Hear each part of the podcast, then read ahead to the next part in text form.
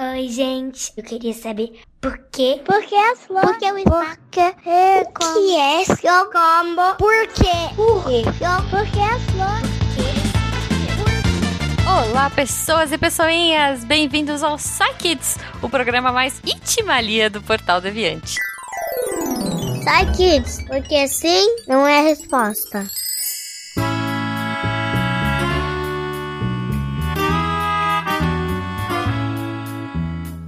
Eu sou a Jujuba e hoje eu vou trazer três perguntas incríveis para vocês.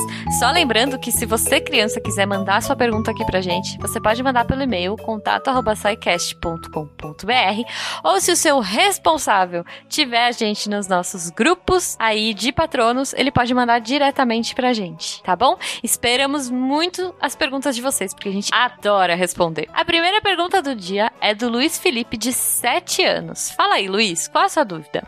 Eu sou Luiz Felipe de Belfor Roxo, tenho 7 anos e quero saber se é verdade que os animais não pensam. Olha aí, o Luiz Felipe perguntou se é verdade que os animais não pensam. Será? Quem vai ajudar a gente nessa é o Gabriel Lima. Vamos lá, Gabriel, explica pra gente. E aí, Luiz Felipe, beleza? Meu nome é Gabriel e eu explico sua pergunta. É verdade que os animais não pensam? Olha, eu vou responder ela, mas antes já vou dar a resposta mais simples, que é sim, os animais pensam. E agora a resposta comprida, a resposta mais completa. Ah, o que a gente chama de pensamento, e aí pode ser uma emoção, uma memória, um raciocínio, vários nomes, são todas essas todas essas coisas são processadas no cérebro. O cérebro é esse, o órgão que fica dentro da nossa cabeça e o que controla boa parte das coisas do nosso corpo. Controla nossas vontades, tudo que a gente tem, boa parte delas é controlada no cérebro. Uma parte dela é involuntária, a gente não escolhe, é, e a outra parte é voluntária, ou seja, a gente pode tomar ações, né, e pensar, que é a parte que a gente está pensando e fazendo as coisas de maneira voluntária. E como é que funciona no cérebro? O cérebro a gente divide ele em vários, vários pedaços, várias estruturas, e cada estrutura significa um nível de complexidade maior. Como assim? Cada estrutura do cérebro a mais que aquele, aquele animal tem significa que o cérebro dele é mais completo, mais desenvolvido e ele consegue fazer mais coisas. Então, por exemplo, um animal como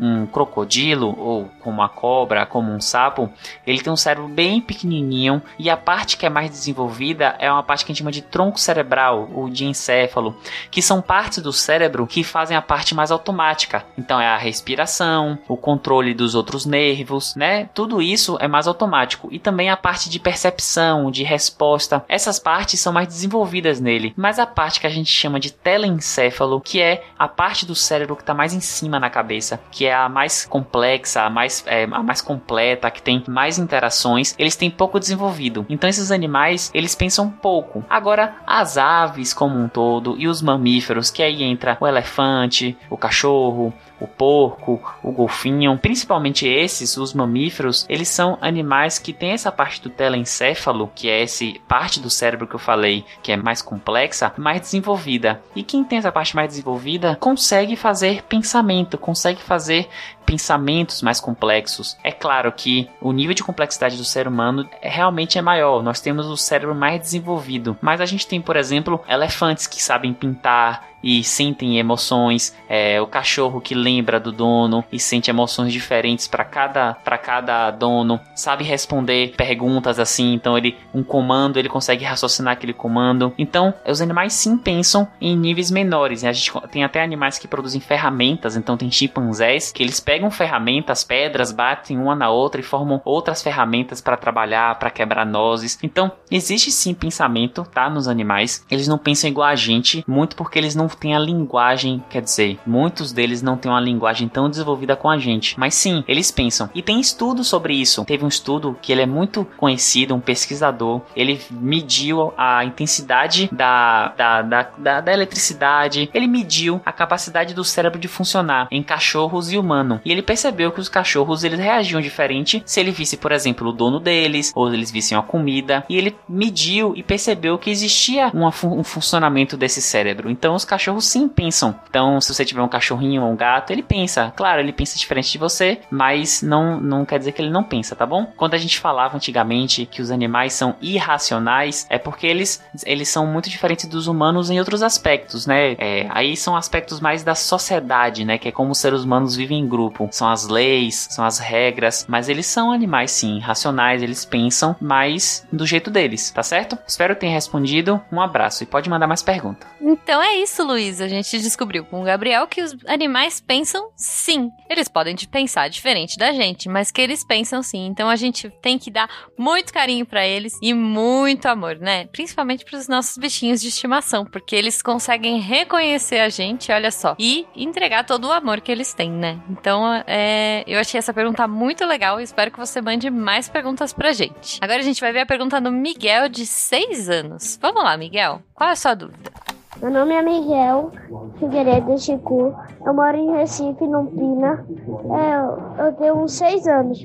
É que porque o material dourado, ele não é dourado. Olha aí, muito bom, Miguel. O Miguel, de seis anos, gente, parou para pensar por que raios o material dourado não é dourado, ou seja, de ouro, né? E quem vai ajudar a gente nessa resposta é o Tiago Sampaio. Vamos lá, Tiago. Oi, Miguel. É, algumas palavras são um bicho meio complicado mesmo. Aliás, olha eu chamando palavra de bicho aqui, né? Bom, toda hora a gente acaba inventando uma palavra e nem sempre a gente percebe que inventou, nem sempre a gente sabe que inventou, não sabe de onde elas vieram, não sabe como a gente fez, mas normalmente a gente se entende ainda assim, né? Então, por que que acontece isso? Bom, isso acontece porque em geral a gente segue algumas regras e essas regras podem ser da forma de juntar as pecinhas, na morfologia da língua, tipo globalização que tem o globo, tem o global que virou adjetivo, aí tem o globalizar que vira um verbo, e aí globalização que vira um nome de novo, é aqui que tá nomeando a ação de tornar alguma coisa global, que é um adjetivo. Mas eu não vou falar disso não, eu vou falar de uma outra coisa, isso tudo você vai ver nas aulas de português, se não for esse ano, vai ser em algum outro momento, mas vou falar de uma coisa um pouquinho diferente, que são metáforas e metonímias. Então, é, esses dois termos, eles existem para usar uma palavra que já existe para nomear uma outra coisa.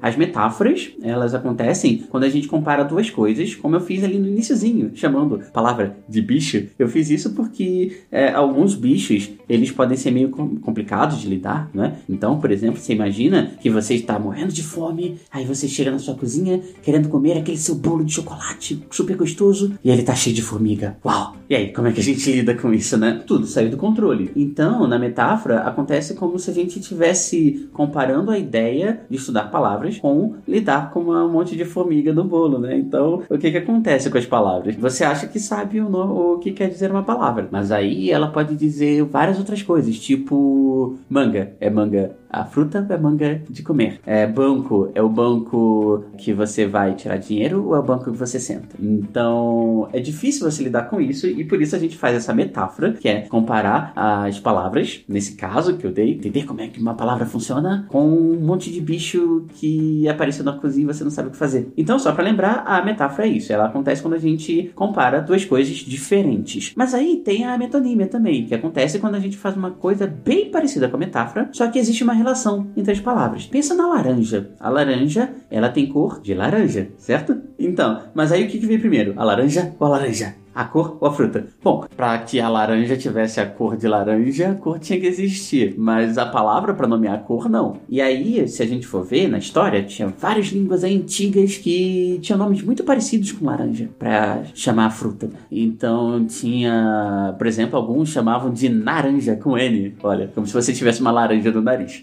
e aí o que acontece? Provavelmente alguém em uma dessas línguas quis nomear a cor que tem a laranja. Só que não tinha uma cor para isso. Então o que, que ele fez? Ele tava sem criatividade, chegou e disse: Então eu vou chamar de cor da laranja. Cor de laranja, laranja. Né? Então a palavra para cor acabou vindo depois da fruta. Com ouro, provavelmente aconteceu uma coisa muito parecida. Porque a gente sempre gostou muito de ouro, porque ele é um metal raro, ele é bonito, ele brilha, e assim ele vale muito. Então, alguma coisa que é dourada é uma coisa que ou é feita do ouro, e aí por isso é dourado, porque é feito de ouro, de ouro, dourado, ou é uma coisa que tem a característica de ter a cor do ouro. Então a gente não tem uma cor, uma, um nome para cor do ouro, então a gente chama de dourado, cor de ouro. Mas isso é uma metanímia, a gente pode também fazer uma metáfora com ouro. Eu posso dizer que o Miguel é o menino dourado, que ele é tão inteligente que a pergunta dele vale ouro. Ou que o Miguel vale ouro porque ele é muito inteligente. Eu espero que tenha gostado da resposta e um beijo dourado para você. Então é isso, Miguel. Eu espero que o Thiago tenha ajudado e provavelmente então o material dourado chama dourado porque ele é muito valioso e é muito importante para o aprendizado. Você usa material dourado na sua escola? Depois conta pra gente que eu quero saber. É bem legal aprender com material dourado, né? Para quem não conhece, procura aí no Google. Ele é um material para criança aprender a fazer contas e aprender a casa das centenas, das dezenas e das unidades. É bem legal e bem interessante e ajuda muito no aprendizado dos números e como o Thiago disse, vale ouro. aprender números é muito importante realmente. E aprender para que as coisas servem, né? Então, mais do que os nomes, para que elas servem também. E aí, para nossa última pergunta então, o Jabes veio trazer uma pergunta muito boa sobre para que serve. Jabes, pergunta aí.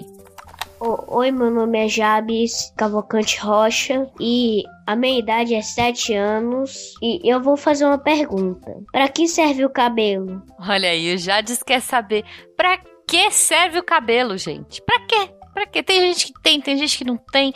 Pra quê? E quem veio ajudar a gente de novo foi o Gabriel Lima. Vamos lá, Gabriel, ajuda aí o Jabes a entender pra que raios, afinal, serve o cabelo. E aí, Jabes, beleza? Olha, se eu falei seu nome errado, você me corrige depois, viu? Espero que eu tenha falado certo. Meu nome é Gabriel e eu recebi aqui sua pergunta: para que serve o cabelo? Olha, é uma pergunta é, bastante interessante. E hoje em dia o cabelo ele tem um status de beleza muito importante. Então o cabelo hoje em dia ele serve para embelezar, seja o cabelo grande, seja o cabelo pequeno, seja sem cabelo, as pessoas carecas, é, cabelo trançado, é, cabelo de qualquer forma. O cabelo hoje ele tem uma função de beleza, de moda, é muito importante. Então as pessoas usam aquele cabelo com que elas se sentem mais bonitas, se sentem melhor, é, para agradar mais, ou porque naquela população um cabelo é visto como mais bonito do que o outro. Tem vários motivos para fazer vários tipos de, de penteados de cabelo diferente. E a gente usa como muito como beleza. Mas o cabelo, ele não serve só para isso. Pelo menos ele não servia só para isso. Antigamente, quando a gente não tinha casa, ou então não tinha aquecedor, não tinha roupa, o cabelo, na verdade, os pelos do corpo todo, eles tinham uma função muito importante de manter a temperatura do corpo. Os, os, os pelos corporais e o cabelo entra nessa. É, antigamente não tinha salão de beleza, então eram os cabelões grandões. Eles servem para proteger a perda de calor e que o corpo perca muito a energia pro frio. A gente sabe que o frio faz a gente gastar muita energia. Não sei se você já percebeu, não sei se sua cidade também faz frio, mas quando você tá num lugar que faz muito frio, você sente mais fome, porque a gente precisa de muita energia para manter nosso corpo quentinho. E o cabelo os pelos serviam para isso, mas também não servia só para temperatura. O cabelo e os pelos do corpo, eles são alterados por hormônios. Então, é, por exemplo, você tem 7 anos, né? Eu tenho 24. E depois que você chega numa idade chamada puberdade, que acontece ali com 11, 12, 13 anos, você vai perceber que você vai começar a ter os pelos do corpo mais grossos, vai começar a ter bigode, vai começar a ter barba. E, é, e aí depois, com 20, 30 anos, 40 anos, a depender é, da questão da sua família, né? Que a gente chama de genética, que é o que você herda do seu pai, de sua mãe, você pode até ir ficar, ir não ficar careca. E todas essas transformações de engrossar o fio ou até de ficar careca, eles passam por hormônios, principalmente a testosterona, que é um hormônio que a gente fala que é o hormônio do homem, o que não é verdade, porque na verdade tanto homem quanto mulher tem testosterona. A diferença é que na média da população, os homens têm mais testosterona. E esse hormônio, ele faz alterações no cabelo e no pelo e deixa a pessoa peludona. Então, antigamente, muito tempo atrás, nossos ancestrais, a presença de pelos no corpo mostrava uma certa maturação, uma certa idade avançada. Então, era um jeito de diferenciar quem era criança, quem era adulto, com essa quantidade de pelos. Então, a pessoa é, via o, o outro peludo, com pelos já desenvolvidos no corpo, sabia que aquele ali já era um adolescente, já era mais velho, já podia ter filhos, reprodução, enfim. Então, tinha essas outras funções. Nos dias atuais, o cabelo ele tem um impacto muito de beleza mesmo. E aí as pessoas usam o cabelo que se sentem mais confortáveis. O meu, agora que a gente tá todo mundo em casa, na de quarentena, tá enorme, porque eu não tô saindo de casa para cortar, mas é, cada um usa do, do, seu jeito, do que se sentir melhor. E hoje ele é, ele é muito para isso, para as pessoas se sentirem bem com ele e fazerem um penteado que gosta, usar do jeito que gosta. Beleza? Espero que eu tenha respondido. Qualquer coisa, pode mandar aí mensagem, mande mais perguntas e é isso, tá bom? Um abraço. Então é isso, Jabes. Olha só, antigamente ele tinha essa função de proteger do frio. Hoje ele tem a função de deixar você bonito, de deixar você se sentindo bem do jeito que você gosta. Até porque se você tiver o cabelo bem curtinho e tiver muito frio, você pode pôr uma touca, por exemplo, não é? Coisa que os homens antigamente não tinham. Então agora a gente tem várias vantagens. E eu queria saber como você gosta de usar o seu cabelo. Como é que tá o seu cabelo nesse momento de pandemia? O meu tá que nem o, o do Gabriel, tá crescendo bastante, inclusive.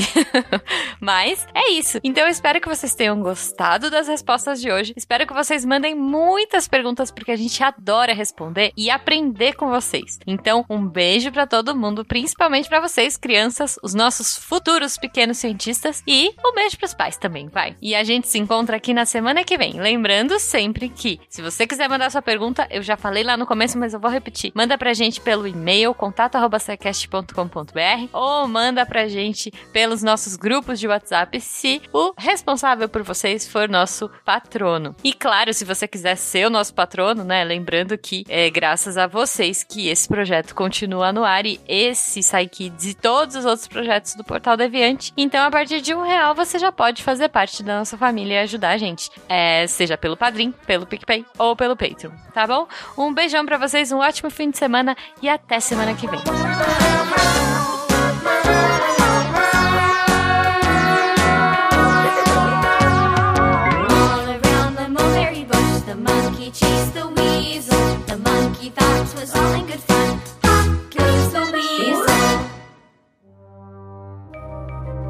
Este programa foi produzido por Mentes Deviantes.